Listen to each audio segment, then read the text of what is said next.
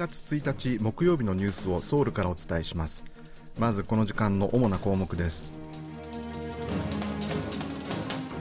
政府組織法や行政安全部長官の解任をめぐり与野党の対立が深まっています。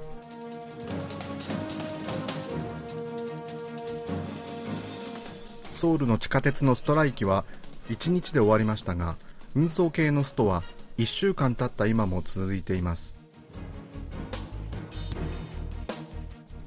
韓国を訪れる外国人観光客のためのタクシー配車アプリが来年リリースされることになりました。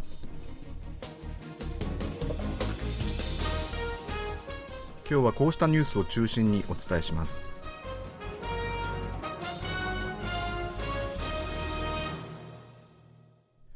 政府組織法の改正などを議論するため与党国民の力と最大野党共に民主党による初めての政策協議会が1日開かれましたが意見の隔たりが浮き彫りとなる結果となりました。政策協議会には国民の力から3人共に民主党から3人がそれぞれ出席しました。政府組織の改正については愛国心の向上や退役軍人に関する政策の立案と実施を行う国家法勲書を国家法勲部に格上げすることや海外に住む韓国人への行政サービスの提供などを目的とした財界同胞庁の新設については異論は出ませんでしたが男女平等の啓発や性暴力被害者の支援などを行ってきた女性家族部の廃止については与野党の意見の食い違いが目立ちました。野党共に民主党はユン・ソンニョル大統領の公約だった女性家族部の廃止について党を挙げて反対しています。一方国会議長と与野党の院内代表は1日午前行政安全部長官の解任権議のための国会本会議の招集などについて議論しましたが合意には至りませんでした。共に民主党はイテウォンの転倒事故の責任を取ってイー・サンミン行政安全部長官を解任するよう求める県議案を30日所属議員169人全員の名前で国会に提出しています。安全管理の総責任者として事故の防止や緊急救助の責任を怠ったことや事故発生後も責任を回避したことなどを解任の理由に挙げています。長官の解任権議案は在籍議員の過半数である151人以上が賛成すれば可決されるため最大野党共に民主党の議員だけでも可決できます。このため国民の力の院内代表は本会議を開かないよう国会議長に強く要請したということです。一方共に民主党は本会議が開かれ解任権議案が可決されても大統領がこれを受け入れずイ長官も自ら辞任しない場合弾劾訴追案を提出し攻勢を強める構えです。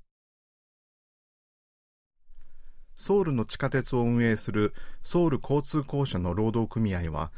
先月30日にストライキを開始しましたが労使交渉が1日で妥結し今月1日から地下鉄1号線から8号線は通常運行されています。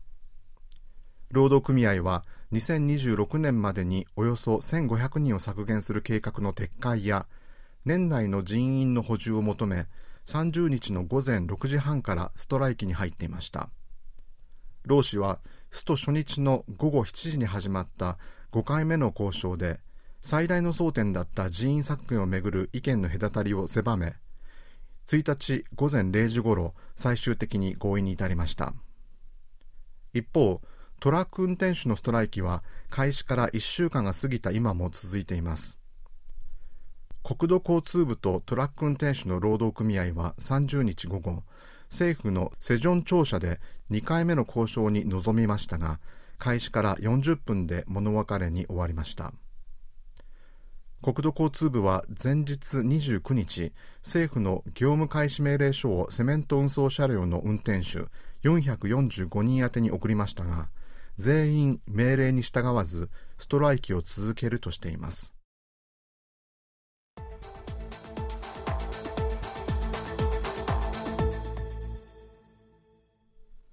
韓国の11月の輸出額が前年比で2ヶ月連続で減少したほか貿易収支が8ヶ月連続で赤字となり年間の貿易赤字は累計で400億ドルを超えたことが分かりました。産業通商資源部が明らかにしたところによりますと11月の輸出額は去年の同じ月に比べて14%減って519億ドルだったということです。輸出は今年9月までは伸びていましたが先月減少に転じて以降2ヶ月連続の減少となっています。これについて産業通商資源部は世界景気の減速や需要の低迷トラック運転手らのストライキなどが影響したとみています。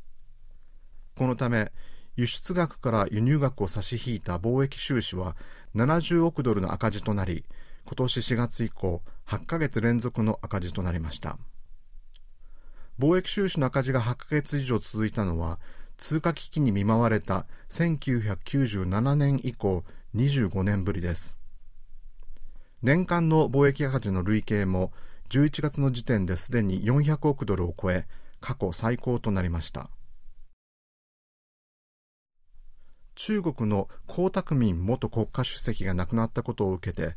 韓国外交部が江元主席は韓中関係の発展に貢献したとして深い哀悼の意を表しました。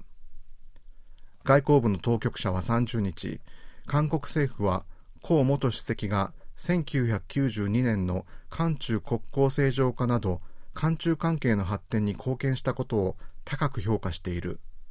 ご冥福をお祈りするとともにご遺族に対し心より哀悼の意を表しますとコメントしました。中国に弔電を送る計画について記者から質問されると中国政府は海外の弔問団を受け付けない方針だということで弔問団の代わりに弔電を送る可能性が高いと答えました。中国国営の新華社通信によりますと河本主席は白血病などのため上海の病院で治療を受けていましたが11月30日午後0時過ぎに亡くなったということです。96歳でした。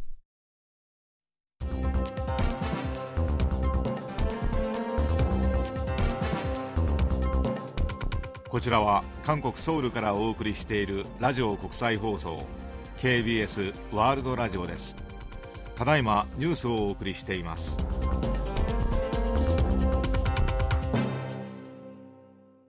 エアプサンのプサンと札幌を結ぶ路線の運行がおよそ2年9ヶ月ぶりに再開されました。運行再開初日となった先月30日札幌便には162人が乗り搭乗率は83%でした。この路線は毎日1往復の運行となります。一方エアプサンは毎日3往復運行しているプサンと福岡を結ぶ路線を今月8日から毎日4往復に増便するほか9日からはプサンと成田を結ぶ路線を毎日1往復運行する予定です。ソウル市などが開発を支援した外国人観光客のためのタクシー配車アプリが来年リリースされることになりました。ソウル市とソウル観光財団が30日発表したところによりますと外国人観光客のためのタクシー配車サービスが来年からスタートし日本語版も提供されるということです。現在のタクシー配車サービスは韓国の携帯電話番号による本人確認と韓国で発行されたクレジットカードや銀行口座を使った決済が必要なためソウルに短期滞在する外国人観光客が利用するのは事実上不可能でした。外国人観光客向けのサービスは今年テスト運用が行われ来年正式に開始される予定です。オンライン書店のイエス24が発表する今年の本に作家イ・ミンジンさんのパチンコが選ばれました。イエス24は先月7日から28日まで候補作100作品について投票を行い19万2300人余りが参加しました。